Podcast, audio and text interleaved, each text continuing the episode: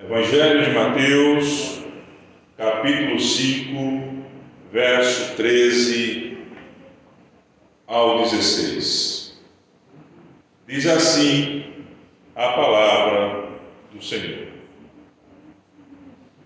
Vós sois o sal da terra. Mas se o sal perder o sabor, com que se há de salgar?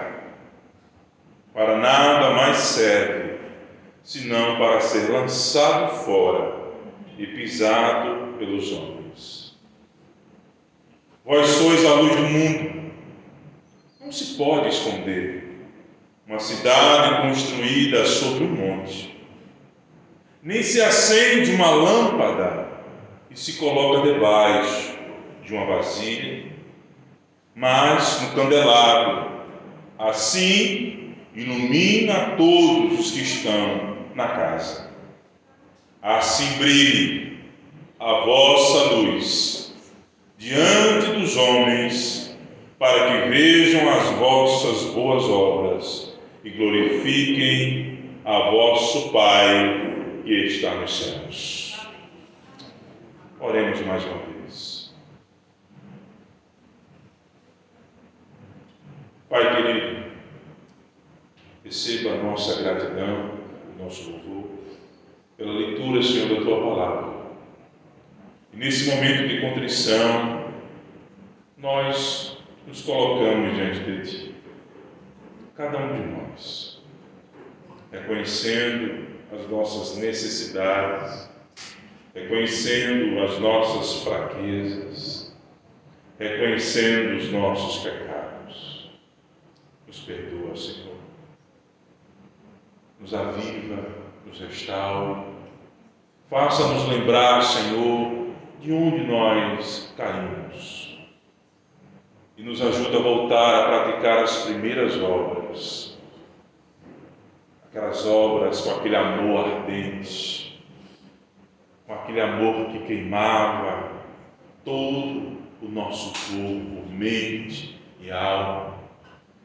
Que esse ardor, esse primeiro amor volte, Senhor, em nossas vidas, para a glória e louvor do Teu santo nome.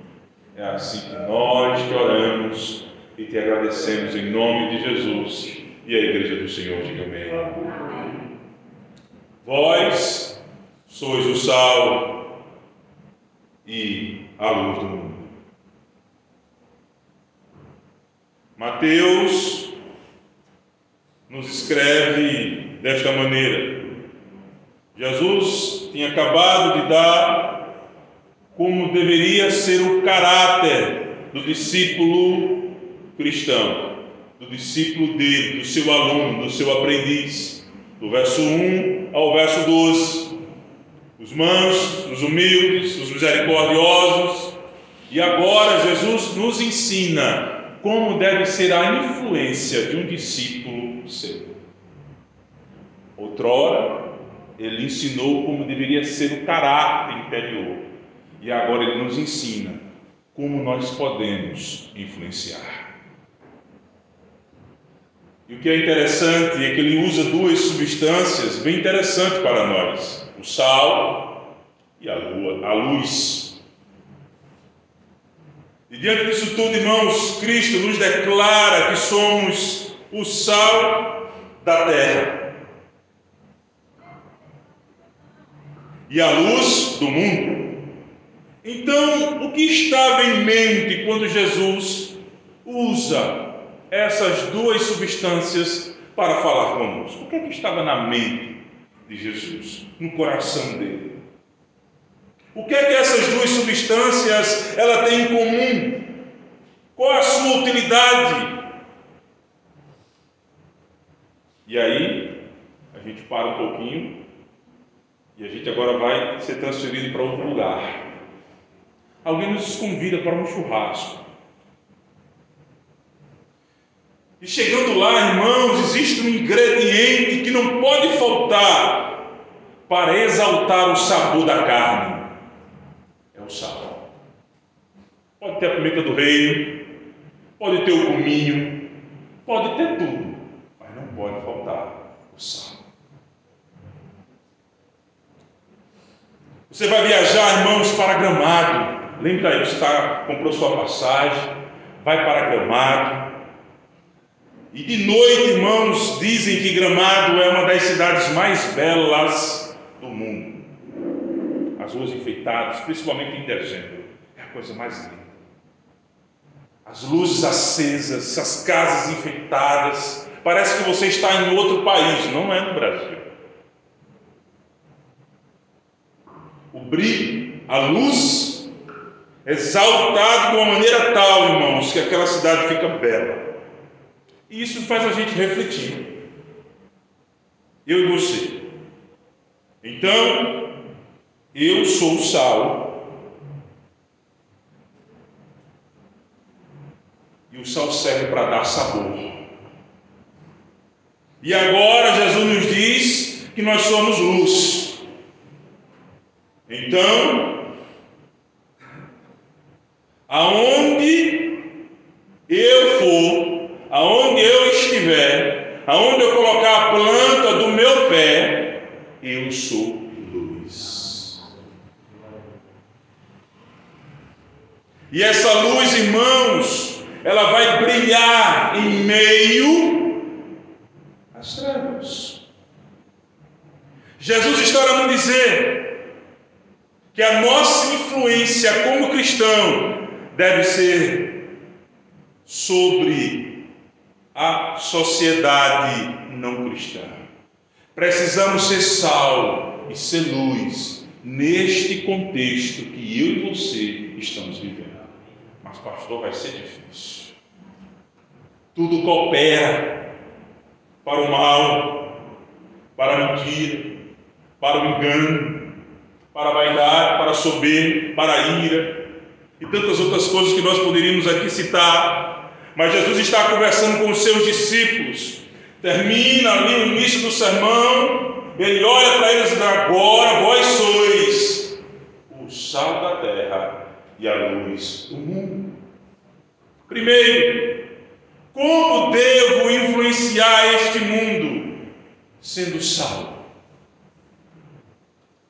Como é que eu posso influenciar este mundo sendo o sal da terra? Não é o sal do quintal, não é de uma pequena região, não é, o, não é só o sal da tua rua. Jesus diz o sal da terra. Sabe por que ele diz isso? Lá em Mateus capítulo vinte e oito, ele diz: idem por todo o mundo e pregai o Evangelho a toda criatura. Ou seja, meus amados irmãos, eu e você temos uma responsabilidade de pregar o Evangelho e ser o sal de toda a terra. Mas é claro, isso começa onde? Na minha casa. Isso vai para a minha rua, para a minha escola, para o meu trabalho, para o meu bairro, para a minha cidade, para o meu estado, para o meu país e para todo mundo. E aí, irmãos, no verso treze, deixe sua Bíblia aberta. Jesus declara para nós: vós sois o sal da terra. Mas se o sal perder, guarde esse verbo, perder o sabor, com que se há de salgar? Para nada mais serve, senão para ser lançado fora e pisado pelos homens. Jesus declara: vós sois. Ele não diz vós serais, ou vós fostes. Vós sois. Está no presente contínuo. Vós sois o sal da terra.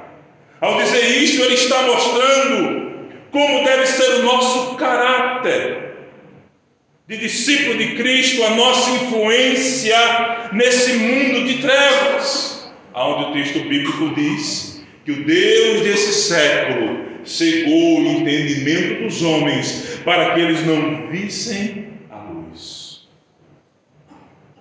O sal, irmãos, tem uma função. Quando ele é colocado na comida, ele exalta o sabor da comida. Agora, claro, o sal suficiente, nem sal demais, nem sal de menos. Às vezes, algumas pessoas querem ser sal demais e estraga. Outros querem ter sal nenhum, também não é bom. Tem que ser o sal suficiente. Aqui, como Cristo está nos ensinando, o sal ele tem esta função. Eu e você, quando Jesus nos compara ao sal, ele está dizendo assim: você tem a capacidade dada por mim para dar sabor a este mundo mau.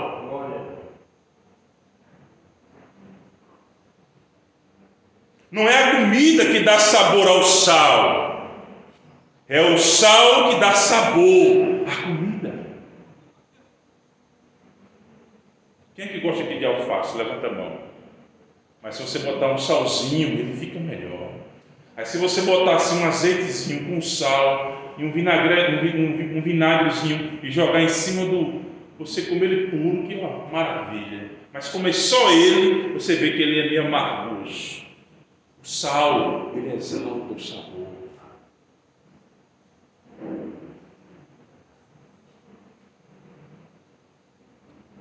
O mundo caído, irmãos, vai ditar como o sal deve salgar. O sal tem esta propriedade, ele salga e pronto. O mundo vai querer dizer assim: não, você não precisa fazer isso não, você não precisa ser assim não, você não precisa ser assado não. O mundo, ele quer dizer como nós devemos nos comportar, nos influenciar. Não, não seja crente demais não, não seja muito religioso não, quem não já escutou isso? Não, não seja não, não seja não. E o mundo, irmãos, quer nos dizer, quer, quer dizer qual é a quantidade de sal que tem que estar na minha e na tua vida. Seus discípulos, pessoas simples, e Jesus estava lhe dizendo: vós sois o sal da terra. Assim como ele disse para eles, ele tem dito para nós: João, você é o sal da terra. Filomena, você é o sal da terra. O cristão, irmãos, continua tendo o chamado de salgar o seu contexto, assim como o sal salga a comida. Eu e você temos que salgar, irmãos, o contexto onde nós estamos vivendo. É um desafio, mas nós somos o sal da terra. Um pequeno grão de sal, irmãos, foi imensuravelmente eficaz neste mundo sem sabor. Se nós olharmos para Paulo, é um pequeno sal. Se nós olharmos para Pedro, é outro grão de sal. Se nós olharmos, irmãos, para tantos homens e mulheres como eu e você, homens e mulheres, irmãos, que foram sal. Isaías, na sua geração, no seu contexto, ele foi sal. Sadraque, Mesaque, Abede-nego, ele foi sal. A Babilônia disse: não, quando ouvires o som da gaita, do pífaro, da batera, do tambor, se prostre diante da minha estátua. E aí, quando tocaram todos os instrumentos, está lá Sadraque, Mesaque e Abede-nego de pé. O mundo disse para ele que eles não precisavam ser sal, mas eles continuaram sendo sal. Foi fácil? Não. Tiveram que abrir mão de alguma coisa? Tiveram. Eles entregaram a sua própria vida. Quantos homens, irmãos, se nós lermos aquele livro Os Heróis da Fé, vai vir lá uma lista de homens e mulheres que entregaram a sua vida, que entenderam que até o último segundo de vida eles precisavam salgar o ambiente em que eles estavam. E o interessante é que quando o sal é colocado na comida, ele incorpora o sabor na comida. ele some, você não consegue ver ele no feijão, mas você sabe que ele está lá. Aqui tem sal. Quando você prova, quando você come aquele pedaço suculento de carne, você sabe que o sal está ali. Você não está vendo, mas tem sabor. Amém. Amados, e esses pequenos grãos somos nós, eu e você. Ser salvo é uma vocação importante. Entretanto, quem quiser cumpri-la precisa saber que o sacrifício está ligado a ela.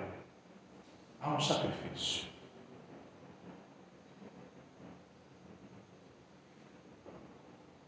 Estêvão, aquele jovem lá de Atos, Lucas narrando os seus últimos minutos de vida, o sinédrio o arrasta para fora, leva ele para ser apedrejado, e ali ele diz que viu os céus abertos e Cristo assentado à destra de Deus Pai. O texto bíblico diz que o seu rosto brilhava como de um anjo. Ele foi salvo até o último segundo da sua vida. E aí, amados, quando o sal ele dá sabor, este sabor é passado para aqueles que estão ao nosso redor. A Bíblia só fala de um daqueles ali que houve uma obra muito importante na vida dele, foi Paulo. Mas outros podem terem sido salgados pela vida de Estêvão. Paulo sentiu sabor quando viu ali em Estêvão um jovem promissor abrir mão da sua própria vida por causa de Jesus. E aquilo, irmão, deve ter ficado martelando na cabeça de Paulo. Como é que pode um judeu deixar sua religião para seguir um Messias falso, um, um, um maldito que se fez maldito na cruz? Como é que pode Deus se tornar maldito? Vai no sinédrio, pega a carta, quero matar crente. Vá no meio do caminho, o maldito aparece para ele. Jesus, o autor e consumador da nossa fé. E aí, Paulo, quando escuta aquela voz, quem és tu, Senhor? E aí, Paulo, daquele momento em diante, irmãos, começou a compreender e se tornou uma pedrinha de sal. E através da vida de Paulo, quantas vidas foram influenciadas a dar, a produzir sabor. Glória.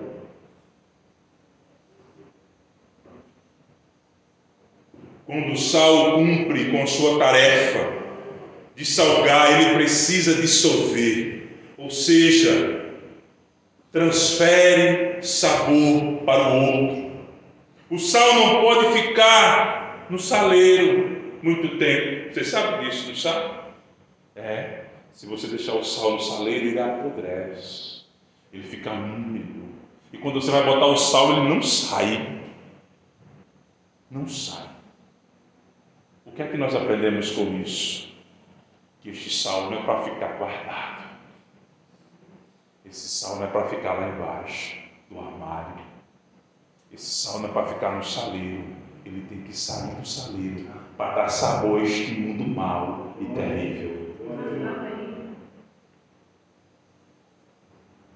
Amados, o sal não pode ficar neste saleiro. Ele precisa sair para salgar. Temos que levar sabor para este mundo. E aí entra uma coisa bem interessante, amados. Este sal tem que estar em todos os lugares. Você é um médico, seja sal. Você é uma zeladora, você é um, é um porteiro, você é um policial, você é um pedreiro, você é um soldador, você é um professor, uma professora, você é um bioquímico, uma professora. Seja sal. Mas, pastor, como é que eu vou ser sal numa geração incrédula, numa geração profana? Amados, não foi diferente para os apóstolos. Não foi. Não foi diferente, irmãos, para os profetas do Velho Testamento. Se você vier olhar os contextos de cada profeta que ele se levanta, a nação está totalmente idólatra. A nação está totalmente voltada de costas para Deus. E é nesses contextos que Deus levanta homens e mulheres para dar sabor, para salgar com a pregação do Evangelho.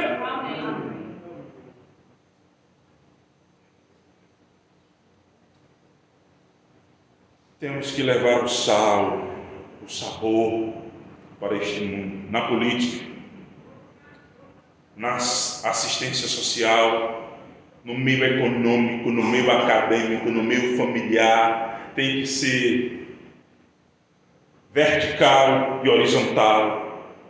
Tem crentes que só se preocupam com o vertical, com o céu, e esquece o horizontal. Outra coisa, não adianta ser sal só aqui, dentro do saleiro. Tem que ser sal lá fora. É lá fora que nós temos que dar sabor. Claro que aqui também, mas principalmente lá fora. Porque eu termino o texto no verso dezesseis. Olha aí na sua Bíblia. Assim brilhe a vossa luz diante dos homens, para que vejam as vossas boas obras. Aqui nós estamos sentados. O que é que nós estamos fazendo agora? Adorando a Deus. Os homens vão glorificar a Deus porque eles estão nos vendo adorar? Sim. Mas o texto diz aqui, boas obras. E quando eles olharem para isso, eles vão glorificar a Deus. Por isso, amados, existe duas finalidades para o sal. Uma eu já falei, é dar sabor à comida. E qual é a outra? É conservar os alimentos. Naquela época não tinha frio, gelo seco, geladeira, gelo, tudo isso. E como é que as pessoas faziam para que a sua carne vivesse mais tempo? Eles salgavam ela e deixava ela ali por meses e não apodrecia. O sal retardava a carne de apodrecer. Você sabe por que o mundo não está pior ainda? Porque a igreja ainda está aqui. Amém. Mesmo com tantas falhas que nós estamos vendo, escutando, que dói o nosso coração, que dói a nossa alma, às vezes até nós mesmos, às vezes erramos. Mas por causa da igreja, o mundo ainda está sendo conservado. Por isso a importância, irmãos, que eu e você nós temos nesse reino. Eu sou o sal da terra, meu Pai. Parou para analisar isso? Você lá no seu trabalho, você está vendo um, os colegas querendo brigar ou fazer alguma coisa errada, e você chega lá e diz, não é assim que a Bíblia ensina. É assim que a Bíblia ensina. É assim. E aí quando eles veem essas boas obras, eles não vão exaltar a nós, eles vão glorificar a Deus que nos chamou para sermos sal e luz neste mundo. Por isso, meus amados irmãos, o sal tem esta esta capacidade. Assim como Cristo deu sabor em nossas vidas, temos que fazer para com o mundo. Sua vida está sendo, está tendo e está dando sabor. Como é que estão nossas vidas? Nós estamos dando sabor, mostrando este sal que está em nós. E aí, irmãos, os mais próximos de nós são os nossos familiares. Como é que está este sal? Esse sal está com palavras profanas nos seus lábios? Este sal, ele tem um coração é, endurecido. Este sal, ele é uma pessoa humilde. como está no início do texto, este sal, como é que esse sal está mostrando, está salgando o seu ambiente, está trazendo sabor, ou está trazendo dissabor? Esse sal está iracundo, esse sal só vive de cara feia, esse sal não dá um bom dia ao seu vizinho, nem da direita, nem da esquerda, e às vezes até os irmãos da igreja. Como é que está esse sal? Irmãos, a gente era para ser as pessoas mais felizes do mundo. Amém, amém. Do mundo. Nada. Ah, pastor, quer dizer que a gente não pode chorar? Não é isso que eu estou dizendo, irmão. A gente vai passar por percas, por dificuldade, como qualquer um outro, porque a Bíblia diz que o sol nasce para todos. Mas eu estou falando que diante de tudo isso, diante de toda e qualquer dificuldade, a gente, eu sei em quem tenho crido. Eu sei em quem tenho crido. Está difícil hoje, mas amanhã vai ficar melhor. Vai ficar melhor. Como disse Tiagão, amanhã vai ficar melhor, né, David? Amanhã vai ficar melhor. E um dia passa, e o outro também. Mas o que é que acontece, irmãos, conosco? Às vezes nós deveríamos estar dando sabor. Estamos dando dissabor. Não estamos saboreando, pelo contrário. Pelo contrário.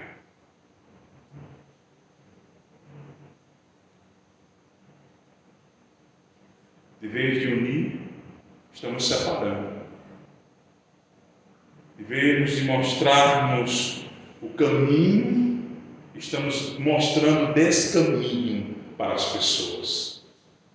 Por isso, amados, tenhamos cuidado. O mundo nos olha, o mundo nos vê, os vizinhos também.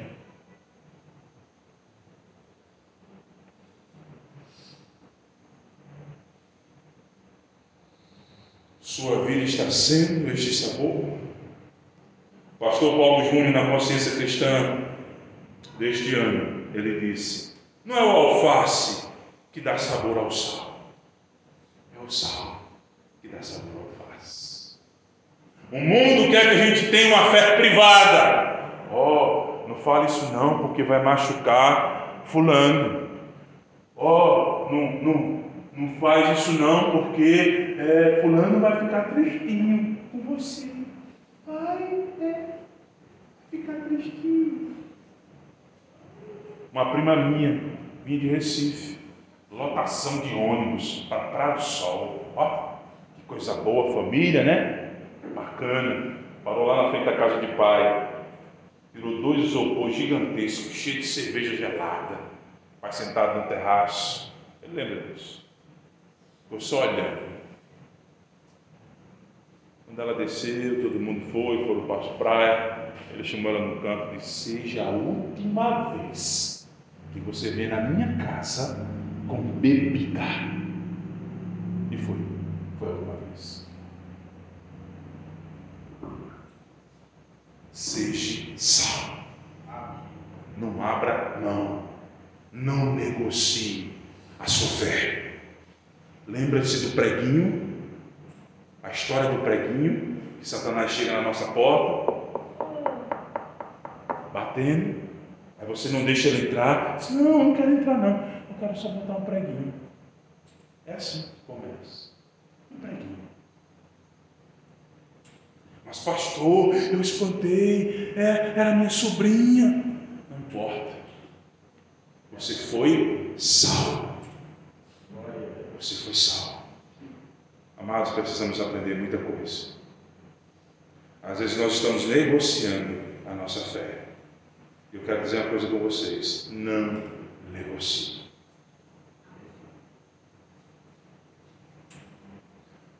Mas para melhorar a história, essa minha prima, o nome dela é Ana, mora em Recife. Nesse período ela estava afastada do Evangelho. Você sabe agora onde ela está hoje? Na igreja. Glória a Deus. Louvando ao Senhor. Ela voltou, Será que aquele, aquela atitude não contribuiu? Aí às vezes, irmão, a gente fica se preocupando e um pouquinho de cara feia, mas esquecemos da eternidade.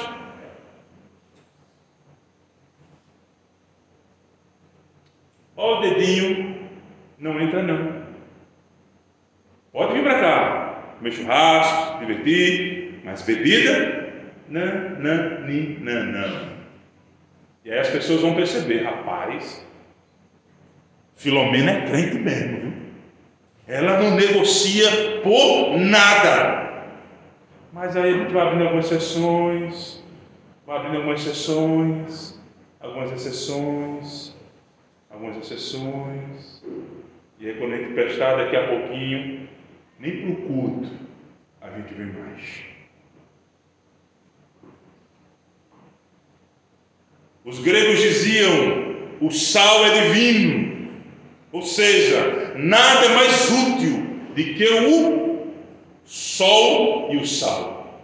Os gregos já diziam isso, irmão, sobre o sal, a importância dele na sociedade. Eles diziam que o sal era algo divino e comparou o sal com o sol. Os dois têm, para eles, têm a mesma utilidade.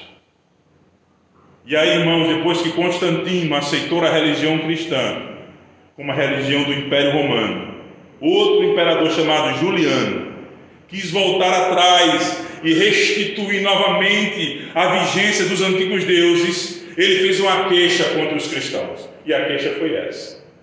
Você prestou atenção nesses cristãos?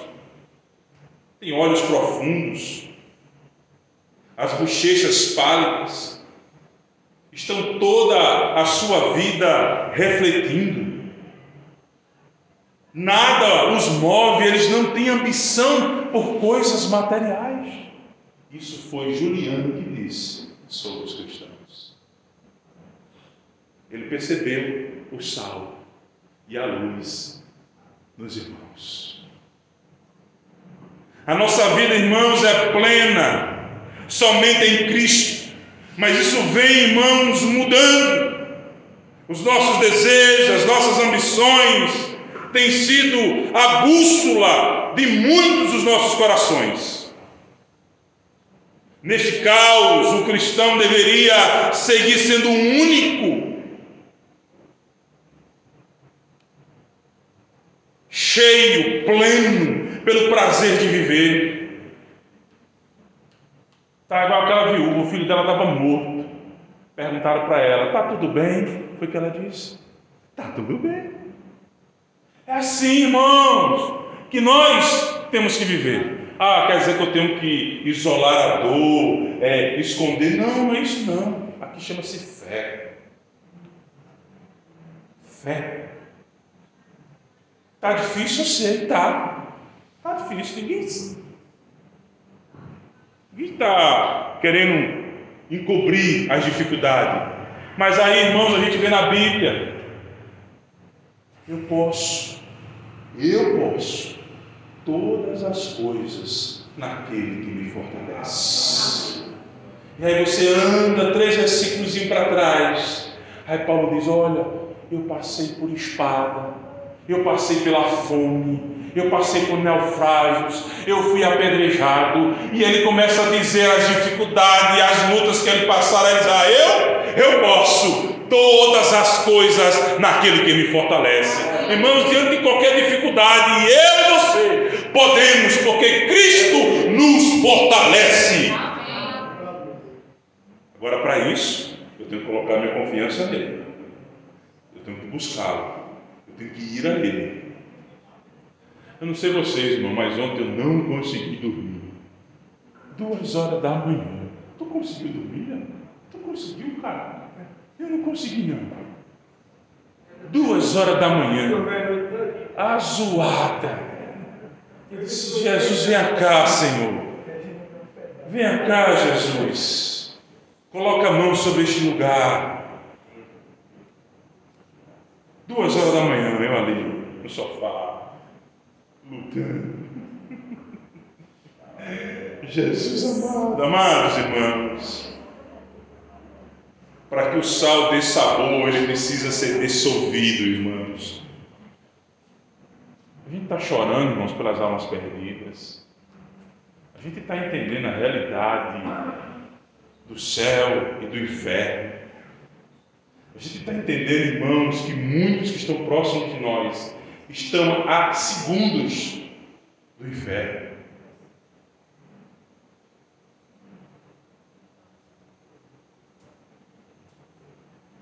Às vezes, irmãos, a gente tem uma postura muito, como é que eu posso dizer, muito respeitadora demais. Eu orei ali com os homens que no próximo aniversário da cidade, a igreja não vai ficar dentro de casa, não. A igreja vai para a rua evangelizar. Parar na esquina dez, bota uma tendazinha branca, folhetozinha, camisa da igreja, folhetozinho, Deus te ama. A igreja congregacional está aqui, precisar de oração, conta conosco. Não, temos que... Eu tinha um pastor, Batista, dia de finado é quando? Dia dois, né? dois de novembro, né? Você sabe para onde é que ele ia, irmãos? Para o cemitério. Escreve, pastor, digo, é. Eu e ele. E mais uma equipe. O pessoal vendo os corpos, o resto dos corpos que estavam ali, e toma evangelizar dentro do cemitério. Ninguém levou pedrada, ninguém morreu, estamos vivos até hoje. Mas às vezes, irmão, parece que a gente tem um... Paulo, irmão, chegou lá em Atenas... Olhou assim e disse, rapaz, eu vejo que vocês são bastante religiosos. Aí foi olhando, Deus Apolo, Deus fulano, Deus cicrano. Eita, o Deus desconhecido é esse. No meio de todo mundo lá, dos filósofos, no meio das estátuas, no meio das imagens, Paulo, é esse que eu vos prego, o Criador do céu, da terra, que fez todas as coisas. E começou... Paulo evangelizou no meio de uma geração totalmente perversa. E hoje a gente fica com medo, preocupado. Oh, meu Deus! Não, essa não deve ser a nossa postura. Somos sal. Temos que salgar. Temos que salgar. A nossa vida é plena e somente em Cristo. Nesse caos, o cristão deveria seguir sendo o único, pleno prazer de viver. Deve ser uma profissão de fé, que não somente fique manifesto aqui dentro, das quatro paredes da igreja, mas aonde eu vou. Quando eu for comprar pão, convide, venha para a igreja, venha ouvir uma palavra de Deus. Mesmo que você saiba que a pessoa não vai, mas fale. Não canse, não cesse, anuncie, convide, chame, como aquela parábola. O jantar está pronto, os convidados não quiseram vir. O dono do jantar disse, meu filho, vá depressa, vá para as vielas, vá para os becos, chame os aleijados, chame os mancos, chame os doentes.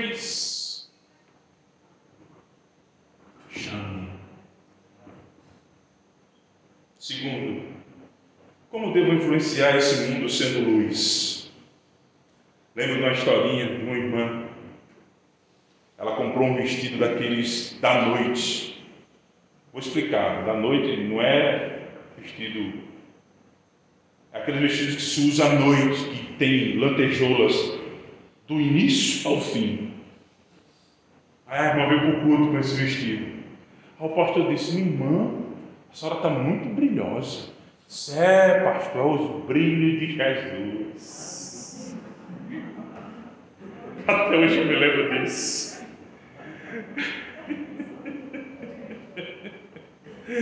Amados, não é esse brilho. Não é isso. Veja no verso catorze. Vós sois a luz do mundo. Não se pode esconder uma cidade construída sobre um monte. Isso é impossível. Assim como isso é impossível, é impossível um crente nascido de novo ele não brilhar. É isso que Jesus está querendo dizer. Ele está querendo dizer, irmãos, que não tem como esconder o brilho de Cristo em nós. Pegasse Barra de Santana e colocasse lá na, em cima da montanha de Caturité, a gente ia ver daqui. Ou seja, os nossos, o nosso brilho, o brilho de Cristo. Você pode estar à distância mil léguas da sua casa, mas esse brilho vai estar com você e comigo. Não tem como esconder. Não tem como guardar. Nossa luz deve ser mais vista na esfera mundana do que dentro da igreja. É lá fora que essa luz tem que ser vista. Com os meus vizinhos, o cara chegou lá querendo arrumar confusão. Eu, com muita atenção, fugi logo depressa. Marcos estava andando no meio da rua. E o cara falando, eu vou fechar a avenida. E o senhor, pastor, não vai entrar com o seu carro. Tá bom, meu irmão. Fica à vontade. Fechei a porta, entrei. Me ajeitei, tomei café. Fui onde deveria ir. Fiz a reclamação. Eu acho que amanhã vai resolver. Se eu fosse, irmão, arrumar confusão. Eu sou luz. Você também. É isso que nós temos que entender. As trevas, irmãos, ela vai sempre lutar para difamar, diminuir a minha luz e a tua luz. Sempre. Tanta casa lá para o rapaz fazer confusão, foi para logo a minha. O que interessante, ele estava sentado na praça, ele estava esperando eu se levantar. Era sete horas da manhã. Meu Deus do céu, sermos luz, por que somos luz? Sabe por quê, irmãos? Porque existem trevas. Por isso que Jesus nos diz, vós sois a luz do mundo. Irmãos, ambientes de trabalho tóxicos. Você entra e se arrepia todinho do pé da cabeça. Não tem uma palavra de ânimo no meio. É só pensamentos profanos. É só coisas que desagradam a Deus. E você está ali para ser luz. Alguém pode ficar com raiva de você? Vai. Alguém vai ficar de cara feia com você? Vai. Mas seja luz.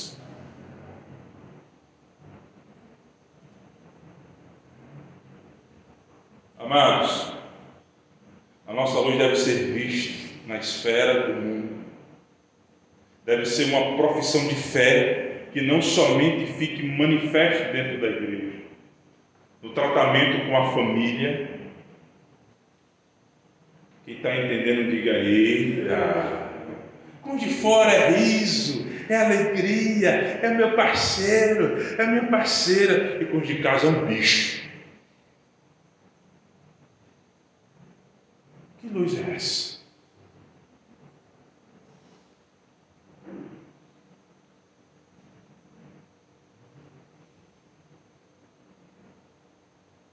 Com os vizinhos, os vizinhos olham para tudo e fazem assim, busca, misericórdia, corta caminhos, misericórdia. Que crente é esse?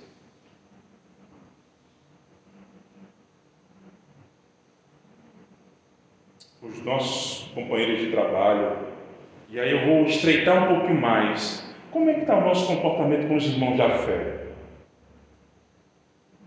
Como é que você está se relacionando com o seu irmão? Como é que nós estamos? Estamos bem? O irmão passa por você na rua, dá a paz do Senhor, você faz que não viu, faz que não vê, não fala. E aí, em outra hora, você passa pelo irmão, dá a paz, o irmão diz, não, esse irmão está com raiva de mim. Não, não, não é. Nós precisamos entender o que nós somos em Cristo. Irmão, nós vivemos totalmente diferente deste mundo. Eu sei que algumas vezes a gente vacila, erra. Esquecemos a palavra de Deus no nosso coração, mas precisamos voltar, refletir. Na hora do louvor aqui, irmãos, eu estava pensando numa coisa, e eu vou fazer, vou tentar sempre fazer isso. Eu estava olhando para a cruz, vendo Cristo com a cabeça para baixo, inclinada, após ele dizer tetelestai, está consumado. Que se na hora do louvor aqui você ficar, eita, água que vai chegar amanhã, a pia está cheia de luz, amanhã de manhã tem que ajeitar a menina para levar para a creche. Ah, filho, você não vai adorar, não. Precisamos, irmãos, entendermos o ambiente que nós estamos vivendo. As trevas, irmãos, vinte e quatro horas luta para roubar a nossa luz, para diminuir a nossa luz, para nos enfraquecermos.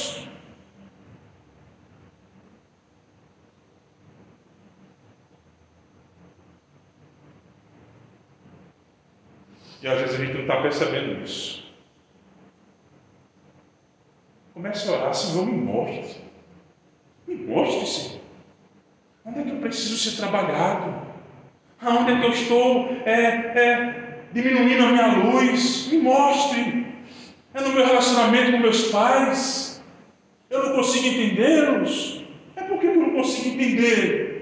Porque meu pai não quer nada mal para mim. Ele quer o que é bom para mim. Ele quer que eu, que eu cresça, que eu estude, que eu vá para frente, que eu me desenvolva na obra do Senhor. E por que, é que eu não consigo entender isso? Eu acho que o problema não está nos meus pais. Acho que o problema está em mim.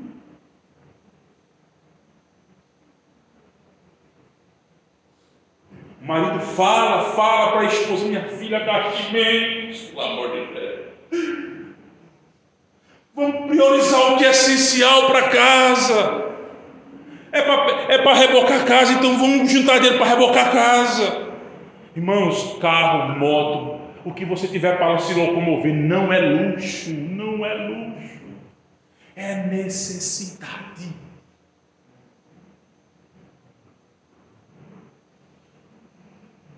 E peças se quebram, precisam ser trocadas. A moto, eu acho que é uma vez por mês tem que trocar o óleo. O carro é cada dez mil quilômetros. E toda vez que eu vou ali na oficina trocar o óleo, fica duzentos e cinquenta reais na oficina. Se eu não fizer isso, o motor bate. E o carro não anda. Então, mulher, por favor, entenda seu marido. Não é luxo, não. É tão bom dar uma voltinha de moto, né? Uh, uh. De carrinho. Mas precisa. E aí, irmãos, às vezes a, os pensamentos contrários, irmãos, faz com que o, o casal viva em, em briga, porque não consegue compreender as coisas. Não consegue entender. Onde é que vai todo o dinheiro, homem? E vai para dentro de casa, vai para as compras, vai para isso, vai para o carro, vai para a moto, vai para a mercearia, vai para isso. Por isso, amados irmãos, as trevas, ela vai fazer de tudo, irmãos, para que a nossa luz diminua, para que a gente não esteja em paz dentro de casa, não esteja em paz com os vizinhos. Agora a Bíblia diz assim, seguir a paz com todos, se possível. Estava conversando até com o irmão sobre isso. Tem gente que vai olhar para você e diz, eu detesto aquele irmão. Você não fez nada. Você não pisou no pé dele, você não foi mal educado com ele. Estou falando lá fora. E tem gente que olha para você e diz, eu não suporto, não suporto. Detesta você. Você não fez nada. Mas você não tem culpa. Outra coisa, meu irmão, ser cristão nesta geração e em qualquer outra geração, sempre vai ter inimigo. Não tem para onde correr. Isso na sala de aula. O professor está lá ensinando assim, Deus não existe. Aí o aluno, professor, o senhor não pode dizer isso não. Se o senhor não acredita, o problema é seu. Eu sou cristão e não acredito que Deus existe. Bom, acabou. O professor vai te perseguir até o fim do curso. Tchau. Aqui é que os alunos fazem com medo.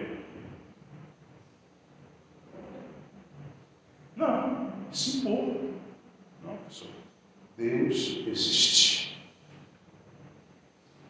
Isso no trabalho também. E tantas outras coisas, irmãos. Jesus disse: vós sois a luz da igreja. Foi? Não. Foi o que ele disse? Vós sois a luz do mundo. Minha vida deve ser, irmão, guia para o mundo em trevas. A luz ilumina o caminho. Por isso que Jesus disse: ide por todo o mundo e pregar o Evangelho. Por quê? Porque nós somos o sal e nós somos a luz. A minha vida deve ser, irmãos, um exemplo para os outros. Agora aqui, cada um de nós senta no banquinho da reflexão e vê aonde nós estamos falhando a não dar exemplo para os outros. A luz que fica visível, a luz que adverte do perigo, a luz que indica o caminho. É igual a história da minha prima. Se ela tivesse chegado e disse: ah, minha, minha sobrinha linda, quanto tempo, normal. Abraço, pode tomar a cerveja que você quiser aí, senta aí na calçada, chama a turma aí do ônibus. Você não foi, você não foi luz dizendo que ela estava em perigo. Você estava sendo conivente. Nós somos luz que indica que as pessoas estão indo para o perigo. Quando? Eu digo aqui direto, vocês que têm moto, usem o quê? Pronto, eu estou sendo inimigo de vocês? Não, eu estou sendo luz. Meio fio não combina com cabeça. Coloca a visão. Mas pastor, só vai mesmo na canela. Digo, é. Porque quando o cara cai de moto, a primeira coisa que o cara bate é a cabeça. Cinto de segurança, mesma coisa. Quando a mãe diz para a filha: tome cuidado, os olhos de Deus estão sobre você. Diz para o filho também: essa minha mãe, essa misericórdia, estava logo metendo medo. É não, ela está sendo uma luz para você. E a gente não consegue entender isso. No trabalho, o cara está vivendo uma... Mas ele não crê, pastor. Mas está vivendo com três, quatro, cinco mulheres, você sabe. Ele diz: ah, meu amigão. Só, meu irmão, tu para com isso, isso. Cuida da tua esposa. Porque senão, se tu morrer assim, tu vai para o inferno. Você está sendo luz, irmãos, quando você fala a verdade. Vai ficar de trombudo uns dias, mas depois ele vai entender. Ela vai entender. A luz que fica visível, a luz que adverte do perigo, a luz que indica o caminho. Estes são os tipos de luzes que o cristão deve mostrar. Por quê? Porque a cidade, irmãos, ela não pode ficar em cima do monte, ou a lâmpada debaixo de uma mesa. Ela tem que ficar à vista de todos. Essa luz não provém de nós. É o próprio Cristo que está em nós. E nós replicamos esta luz. Não pode sair da, da mesma fonte, irmãos, a água amarga e a água doce. Eu sou crente, mas meu braço não é. Eu sou crente, mas a minha boca não é. Eu sou crente, mas a minha mão não é. Não pode. Você é crente por completo. Mente e alma, ou alma e corpo, ou mente, ou corpo. Então, meus amados irmãos, diante disso tudo aqui, a gente para e olha esse, esse discurso, esse ensinamento de Jesus, e a gente tira algumas lições. A vida cristã é como o sal, ela dá sabor. Neste mundo onde o tempero da falsidade, o cominho do engano, o colorau da vaidade, o orégano da perversão imoral, o sal é o único que dá sabor e preserva a comida e a carne de não apodrecer. Segundo, a luz irradiante Onde brilha uma luz, as trevas se acabam. Em meio às luzes da fantasia, às luzes das riquezas ilícitas, existe uma verdadeira luz, e o nome dela é Jesus. Amém. Amados, vós sois o sal da terra e luz do mundo. Jesus nos chamou para dar sabor aonde a gente for. É na terra, não é no pequeno espaço, é onde você estiver, é onde você for colocado, é onde Deus te colocou, você será sal nesta terra. E aonde você for, você será luz deste mundo. Agora tem um pequeno problema, irmãos. Assim como os nossos irmãos foram luzes, literalmente, naquela via dolorosa em Roma, aonde aquele rei, influenciado pelo Deus daquele, do nosso século, o diabo, pegou muitos cristãos, banharam eles a, a piche, penduraram a cruz. Imagina uma via dessa que como começa ali no, no início de, de Barra de Santana, no posto de gasolina, até aqui embaixo, no centro da cidade. Os postes eram os nossos irmãos sendo queimados vivos. Verdadeiramente esses morreram sendo luz do mundo. Hoje não tem fogueira para nós, pelo menos aqui no Brasil. Mas, irmãos, não sei até quando, não sei até quando, continue, peça a Deus, Senhor, eu quero ser luz, eu quero ser luz no meio dessas trevas, e o Senhor vai conceder esta graça para mim e para você, em nome